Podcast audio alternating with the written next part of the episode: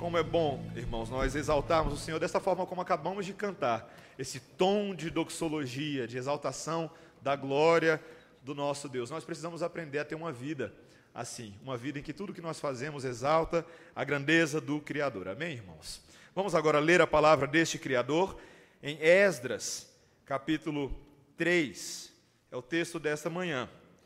Peço a você que abra a Bíblia no livro de Esdras, no Antigo Testamento, vem logo depois de 2 Crônicas para hoje continuarmos nesta série que tem nos abençoado tanto. Eu não sei vocês, mas tem me abençoado. Eu sou suspeito de falar porque sou eu que estou pregando. Mas que texto rico o texto de Esdras, quantos detalhes. Hoje nós temos 13 versículos nessa manhã. Os irmãos perceberão a riqueza das Santas Escrituras e o tanto que ela nos instrui e nos ajuda na nossa caminhada com o Senhor. Esdras capítulo 3, versículos 1 a 3, assim diz o Evangelho. Em chegando o sétimo mês, e estando os filhos de Israel já nas cidades, ajuntou-se o povo como um só homem em Jerusalém. Levantou-se Jesua, filho de Josadaque, e seus irmãos sacerdotes, e Zorobabel, filho de Sealtiel, e seus irmãos, e edificaram o altar do Deus de Israel, para sobre ele oferecerem holocaustos, como está escrito na lei de Moisés, homem de Deus. Firmaram o altar sobre as suas bases e ainda que estavam sob o terror dos povos de outras terras, ofereceram sobre ele holocaustos ao Senhor de manhã e à tarde. Celebraram a festa dos tabernáculos, como está escrito, e ofereceram holocaustos diários, segundo o número ordenado para cada dia. E depois disso, o holocausto contínuo e os sacrifícios das festas da lua nova e de todas as festas fixas do Senhor, como também os dos que traziam ofertas voluntárias ao Senhor. Desde o primeiro dia do sétimo mês, começaram a oferecer holocaustos ao Senhor. Porém, ainda não estavam postos os fundamentos do templo do Senhor. Deram, pois, o dinheiro aos pedreiros e aos carpinteiros, como também comida, bebida e azeite aos sidônios e tírios, para trazerem do Líbano madeira de cedro ao mar, para Jope, segundo a permissão que lhes tinha dado Ciro, rei da Pérsia. No segundo ano da sua vinda à casa de Deus, em Jerusalém, no segundo mês, Zorobabel, filho de Sealtiel, e Jesua, filho de Josadaque, e os outros seus irmãos, sacerdotes e levitas, e todos os que vieram do cativeiro a Jerusalém, começaram a obra da casa do Senhor, e constituíram levitas da idade de vinte anos para cima, para superintenderem. Então se apresentaram Jesus com seus filhos e seus irmãos, Cadmiel e seus filhos, os filhos de Judá, para juntamente vigiarem os que faziam a obra na casa de Deus, bem como os filhos de Enadade, seus filhos e seus irmãos, os levitas. Quando os edificadores lançaram os alicerces do templo do Senhor, apresentaram-se os sacerdotes, paramentados e com trombetas, e os levitas, filhos de Asaf, com símbolos, para louvarem o Senhor, segundo as determinações de Davi, rei de Israel. Cantavam alternadamente, louvando e rendendo graças ao Senhor com essas palavras: Ele é bom, porque a sua misericórdia dura para sempre sobre Israel. E todo o povo jubilou com altas vozes, louvando ao Senhor por se terem lançado os alicerces da sua casa. Porém, muitos dos sacerdotes e levitas e cabeças de família, já idosos, que viram a primeira casa, choraram em alta voz quando à sua vista foram lançados os alicerces dessa casa. Muitos, no entanto, levantaram as vozes com gritos de alegria, de maneira que não se podiam discernir as vozes de alegria das vozes do choro do povo, pois o povo jubilava com tão grandes gritos que as vozes se ouviam de muito longe. Esta é a palavra do Senhor. Vamos orar. Senhor Deus, nós trememos diante da tua palavra. Há tanto que podemos depreender, há tanto a aprender, tantas informações novas, mas tantos princípios de vida relevantes para nós. Abençoa-nos nessa manhã, Senhor. Dá-nos graça para compreender a tua palavra pelo Santo Espírito, em nome de Jesus. Amém. Meus irmãos, readaptação de soldados que voltam para casa depois da guerra ah, é um tema que eu vi de perto quando morei fora. Ah, eu lembro de ter lido a história de um soldado que descrevia que a guerra realmente era uma coisa muito feia, mas que ela não era a pior parte do serviço militar para todos. Ele dizia que, na verdade, a guerra era a parte fácil, a parte difícil era voltar. A parte difícil era a transição, que para muitos de longe era a maior batalha. ele dizia nesse artigo que eu li, esse veterano de guerra, que mesmo que você fosse um herói de guerra e tivesse feitos, uh, feitos maravilhosos lá no campo de batalha, isso não te ajuda a ter sucesso na vida automaticamente. Esse homem passou a se preocupar com contas para pagar, com prover comida para sua família, ele passou a lutar com bebida, ele perdeu a sua esposa, perdeu os seus filhos. A parte mais difícil, ele conta nesse artigo, foi se provar como um pai, como um marido, como um indivíduo.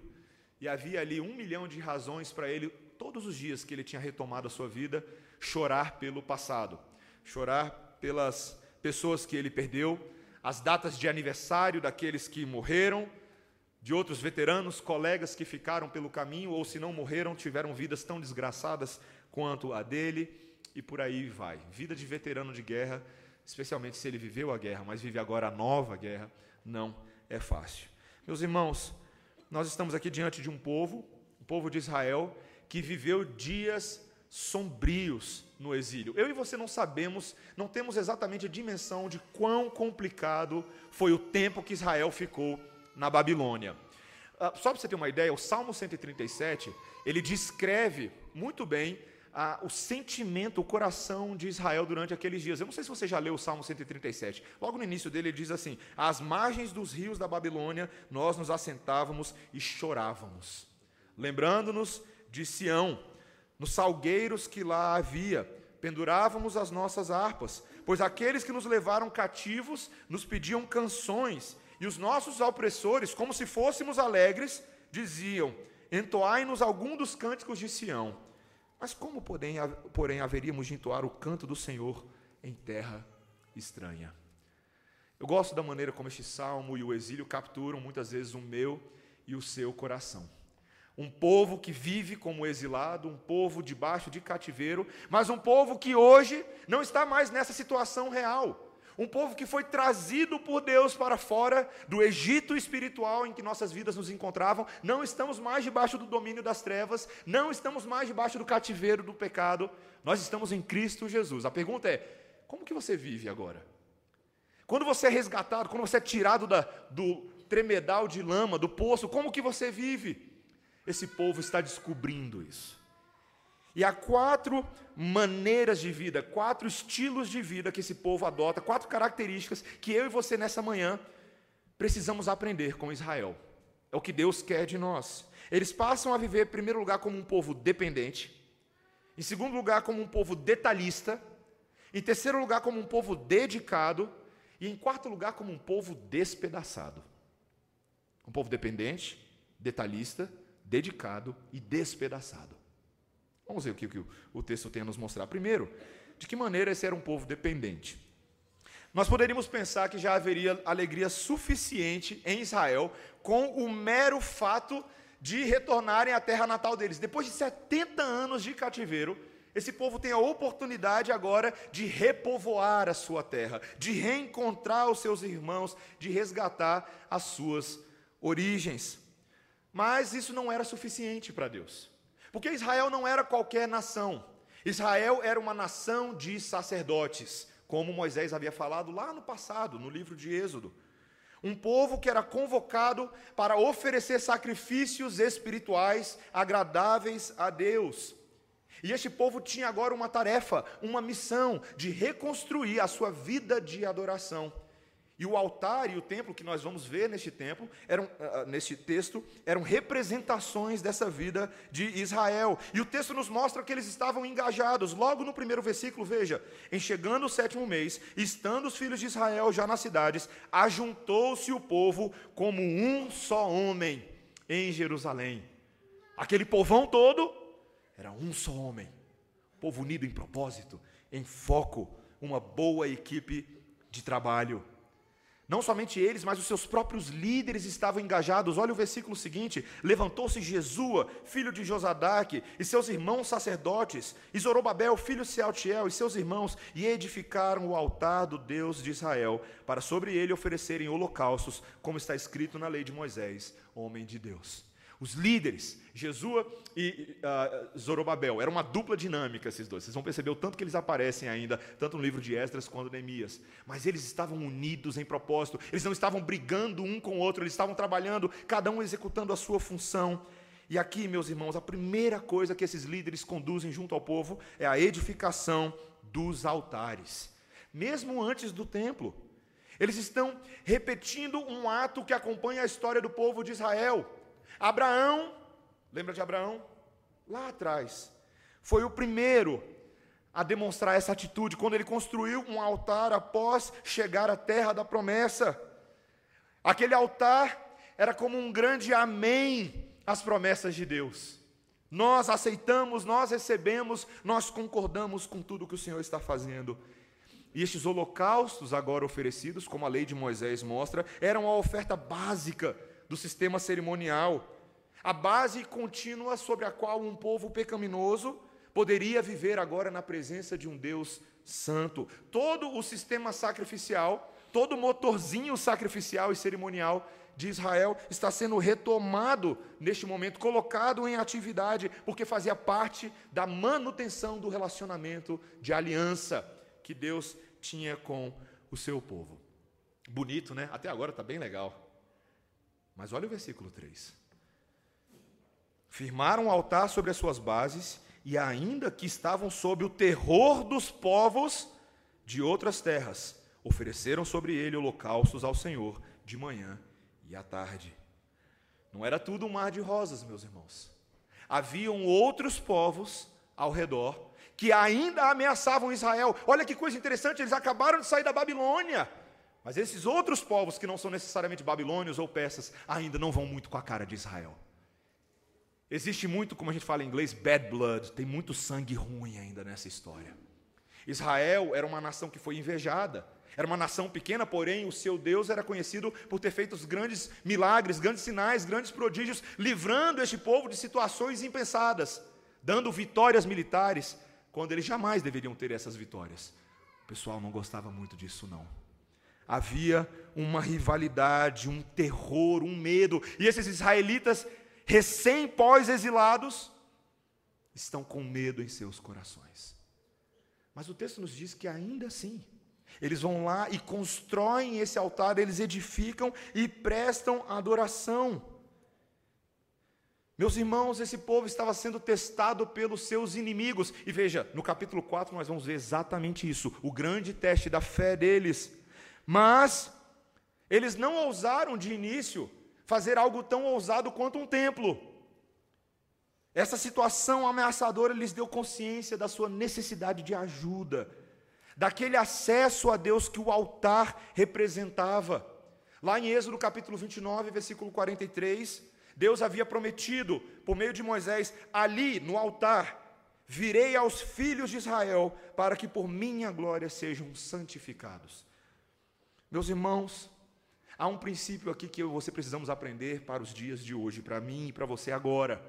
A adoração verdadeira sempre será testada diante da pressão da perseguição e de um cenário pluralista, de um mundo idólatra, de milhões e milhões de pessoas que não conferem adoração ao Deus vivo, e na qual muitas vezes a exclusividade de um Deus sobre outros pode ser vista como afronta.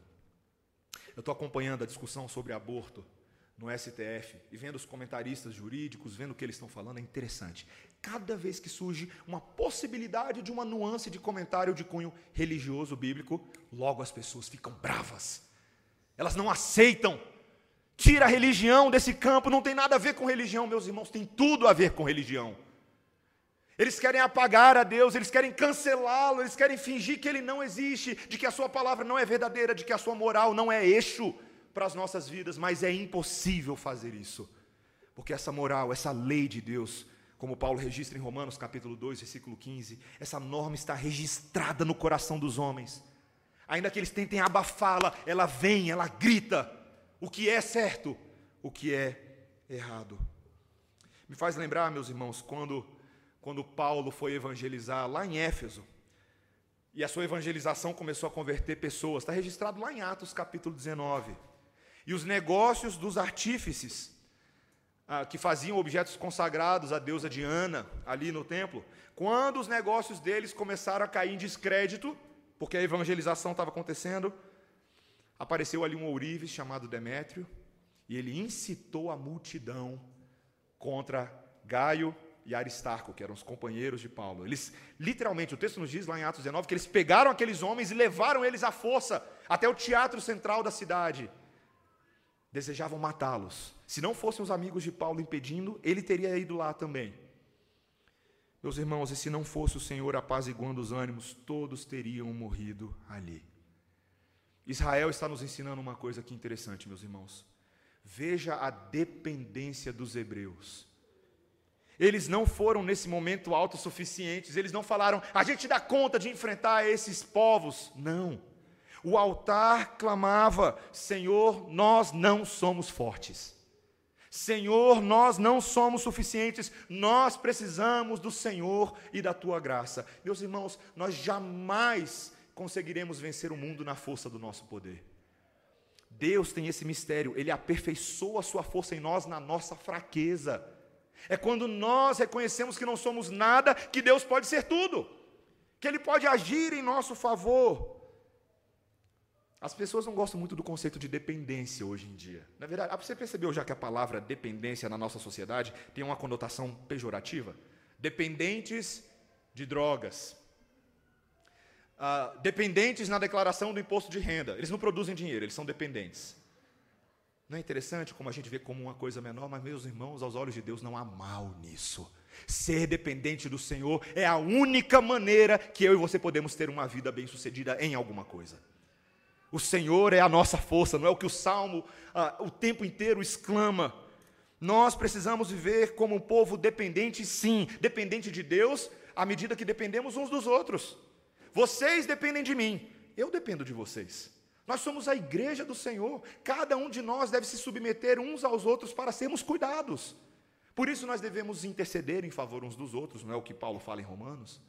Nós devemos buscar o conselho, a exortação, a admoestação uns dos outros.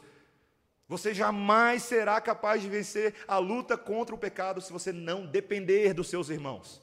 Não depender dos seus irmãos. O Senhor deseja isso para nós, a nossa adoração deve ser assim. Esse é o meu primeiro ponto. Mas em segundo lugar, meus irmãos, veja agora a forma detalhista como esse povo passa a viver. É interessante notar, aqui no versículo 2, que nós já lemos, e também no versículo 10, a obediência que esse povo passa a ter com as coisas que haviam sido previamente instruídas. Olha o versículo 2.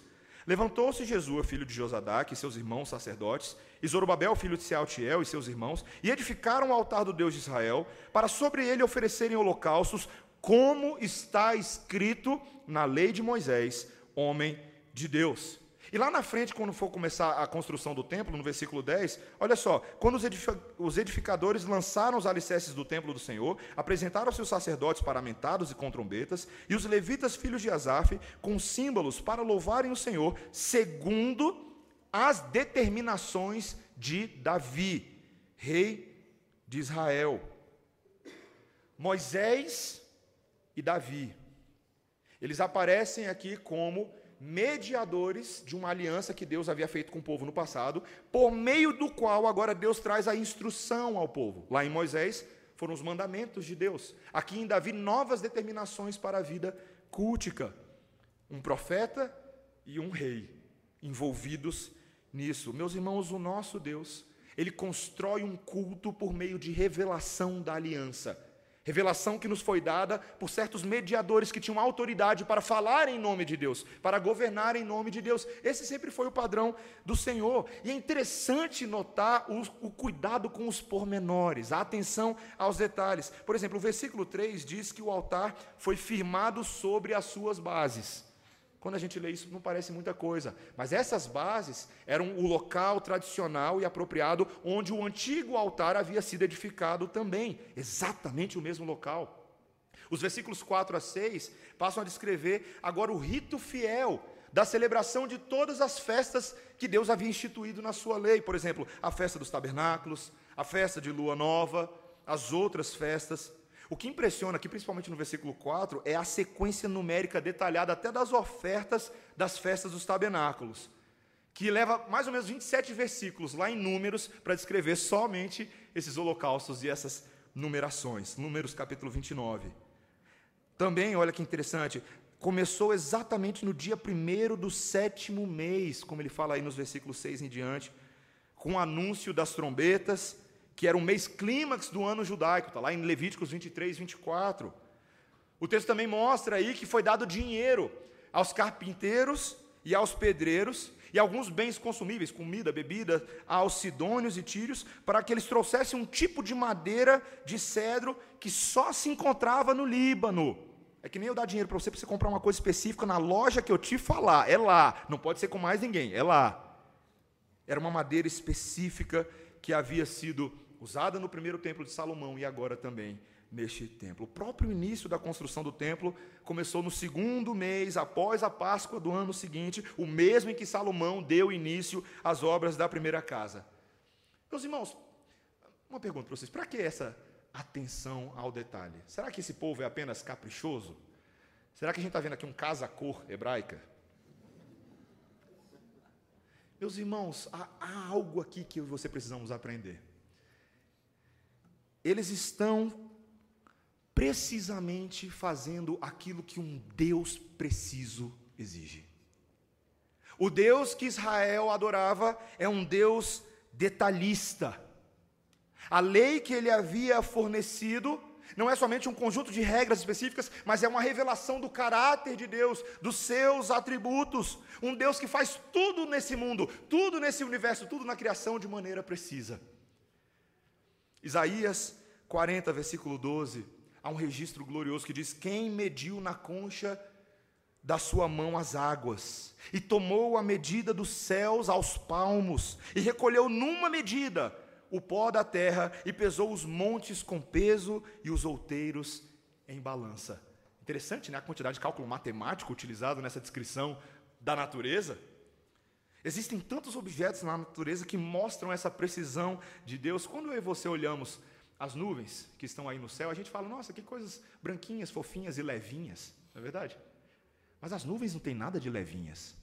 Quem conhece aí um pouco de física, sabe que na verdade elas são pesadas pra caramba. Aquelas partículas de água podem chegar a pesar 500 toneladas numa nuvem. E por que, que elas não caem na sua cabeça agora? Às vezes quando parece que elas caem, né? Porque a atmosfera ao redor delas também é mais pesada do que elas. E Deus criou isso tudo de maneira perfeita para que a gente não termine em, num novo dilúvio. Quando eu e você vemos um beija-flor voando, nós estamos vendo ali um passarinho que, apesar de singelo, tem um sistema interno extremamente nervoso, uma taxa metabólica impressionante. O coração dele chega a ocupar 15% do tamanho do seu corpo e chega a bater 1.200 vezes em um minuto. Suas asas batem até 80 vezes por segundo. Mas tem que ser precisamente essa matemática, nem mais nem menos, para você poder assistir aquele voo mágico e silencioso quando ele vai sugar o néctar de uma flor. Meus irmãos, nosso Deus atenta para os detalhes. E ele não aceita uma adoração que não seja assim, porque ele é assim. Esse quarto mandamento que nós lemos hoje de manhã no breve catecismo, ele reflete um caráter de um Deus que quer ser adorado de uma forma específica, de uma maneira santa. Ele estruturou com precisão como uma semana funciona. Você trabalha seis dias, mas no sétimo dia você dedica aquele dia a Deus. Você adora ao Senhor, qualificando a sua mente e coração, dedicando-se para uma adoração detalhada. Meus irmãos, é assim que Deus quer que nós vivamos. É isso que tem sido reconhecido como o princípio regulador do culto. A nossa confissão coloca no 21 capítulo da seguinte maneira: O modo aceitável de adorar o verdadeiro Deus é instituído por Ele mesmo. E é tão limitado pela sua própria vontade revelada que ele não pode ser adorado segundo as imaginações ou invenções dos homens ou sugestões de Satanás, nem sob qualquer representação visível ou de qualquer outro modo não prescrito nas sagradas escrituras. Meus irmãos, é exatamente assim que nós devemos adorar a Deus nessa manhã. A começar pelo meu e pelo seu coração. Não é uma questão meramente externa, é a situação interna dentro de nós. É justamente porque é somente esse Deus maravilhoso que nós estamos escrevendo. Um Deus soberano, um Deus que domina sobre todas as coisas e um Deus que faz o bem a todos. É por causa disso que ele deve ser temido, ele deve ser amado, ele deve ser louvado, ele deve ser crido, ele deve ser invocado, ele deve ser servido de todo o coração, de toda a alma e de todo entendimento. Neste culto, nesta manhã, você tem que fazer tudo isso dentro de você. É dedicação integral. Deus atenta para os detalhes. Mas veja que o resultado disso, em terceiro lugar, meus irmãos, é uma dedicação de fato do povo. O versículo 10 e o 9 e 10 começam a mostrar o lançamento dos alicerces. Algo que para Israel foi mais do que um ato mecânico de construção física do templo. Foi a confirmação de Israel no verdadeiro Deus. E eles passam a fazer uma série de coisas agora, uma organização interna que reflete esse cuidado com a lei. A primeira coisa que eles fazem aqui, que Zorobabel faz no versículo 8, é instituir levitas superintendentes. Havia uma linhagem levítica, um, uma linhagem de servos que deveriam ser capazes de supervisionar a obra de construção, mestre de obra. E eles estavam lá, instituídos como coordenadores das atividades e vigias sobre os trabalhos. A Bíblia adora essa figura. No Novo Testamento, ela aparece na forma daquilo que chamamos de presbítero. A palavra presbítero, quando a gente, a, a gente vê ali o grego presbiteros, né, a gente tende a pensar simplesmente como presbítero, assim como esses que a gente tem na redenção. Mas o original dela, ela era utilizada como um supervisor, como aquele que coordena, aquele que está por cima, verificando o andamento das atividades. Meus irmãos, essa organização interna de Deus, ela é muito boa e necessária. Hoje em dia, quando você fala sobre papéis na sociedade, logo as pessoas já começam a vir com os feminismos ou machismos delas, não é verdade? Elas não gostam muito dessa ideia de você ter que se submeter a alguém, de você ter que fazer alguma coisa em favor dos outros. Parece que hoje na sociedade todo mundo pode fazer tudo e ai de você se você disser que elas não têm o direito de fazer o que elas querem fazer. Mas, meus irmãos, Deus adora organizar as coisas. Ele coloca, sim, chefes, e coloca pessoas que recebem ordens de chefes papéis distintos que não são preconceituosos ou causam divisão no povo, pelo contrário, eles reforçam a unidade, o trabalho. Todo israelita era igual em dignidade, mas tinham diferentes papéis, segundo o chamado divino e segundo a distribuição dos dons. Aqui existem várias vocações distintas mas que são complementares, que se encaixam direitinho, cada um passa a agir segundo os seus chamamentos. É interessante, por exemplo, os versículos 10 começam a mostrar aí que os sacerdotes estão paramentados, estão trajados com as suas vestes sacerdotais, que eram muito específicas, que simbolizavam uma série de elementos dentro do povo de Israel, e também com as suas trombetas convocativas. Eram sacerdotes que convocavam o povo à adoração.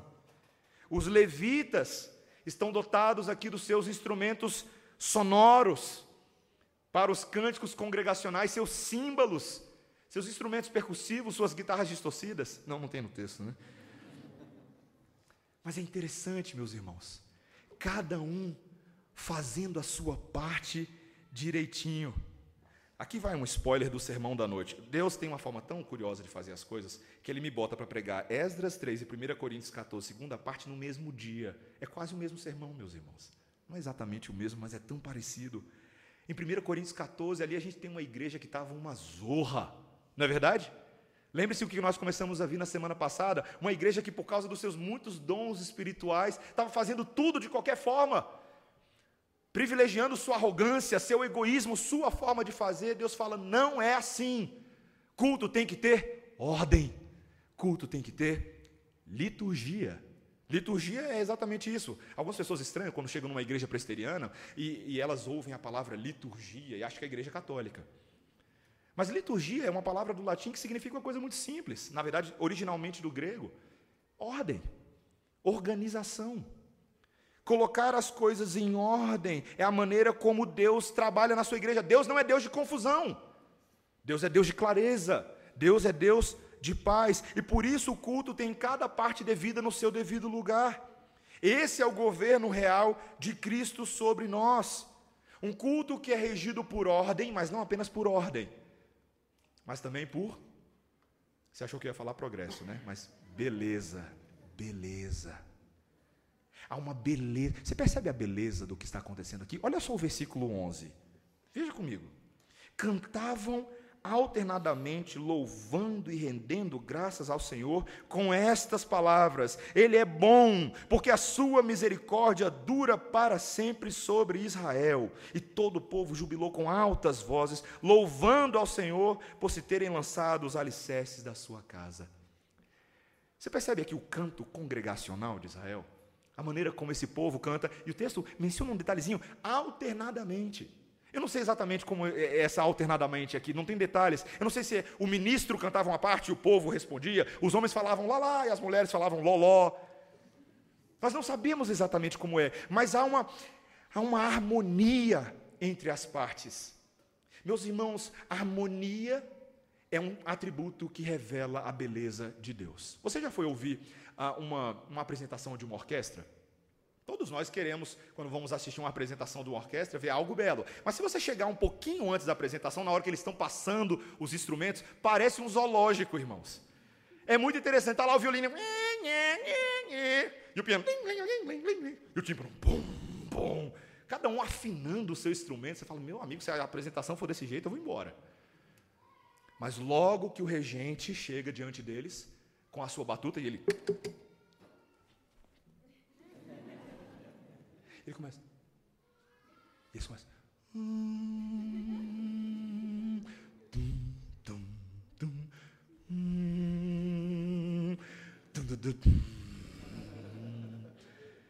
E você já está todo arrepiado. Meus irmãos, nosso Deus é assim. E Ele é assim internamente.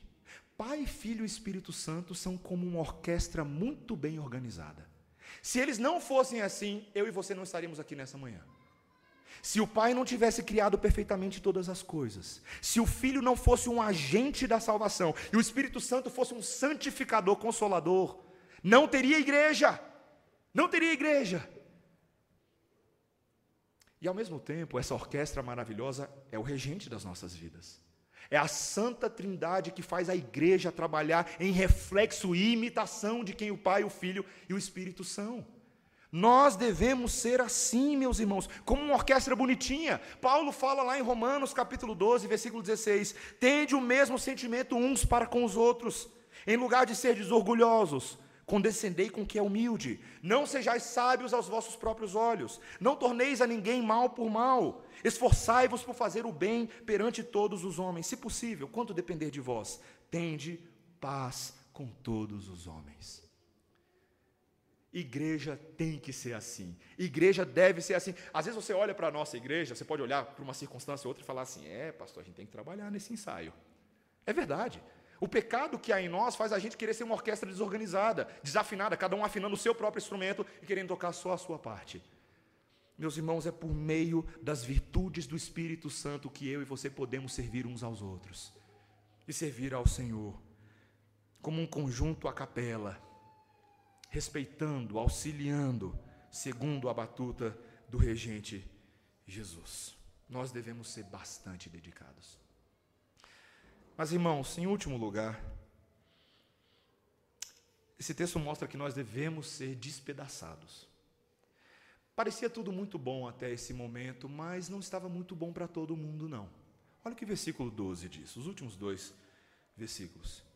Porém, muitos dos sacerdotes e levitas, e cabeças de famílias, já idosos, que viram a primeira casa, choraram em alta voz, quando à sua vista foram lançados os alicerces desta casa. Muitos, no entanto, levantaram as vozes com gritos de alegria. Meus irmãos, alguns ali dos servos mais idosos, que haviam testemunhado a glória do primeiro templo, estavam chorando não de alegria, mas sim de tristeza. saudosos, num misto de sentimentos. Nós, certa época, já tivemos tudo, nós éramos o glorioso povo de Israel, mas nós perdemos tudo e estamos recomeçando do zero.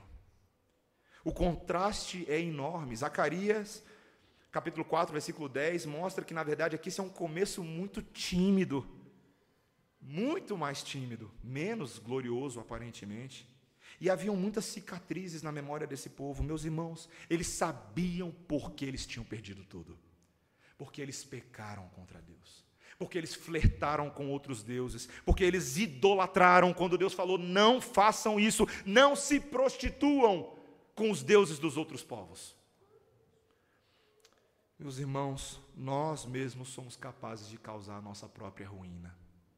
É tão fácil para nós colocar a culpa nos outros, no Bolsonaro, na justiça. Mas se você olhar para dentro de você, você vai perceber que muitas vezes nós somos bombas de destruição automática. Não somos mais dignos de um relacionamento com o Criador e muitas vezes esse passado vai nos consumindo. Coisas que nós fizemos, falamos, agimos e não podemos mais voltar atrás. Você já ouviu aquela expressão?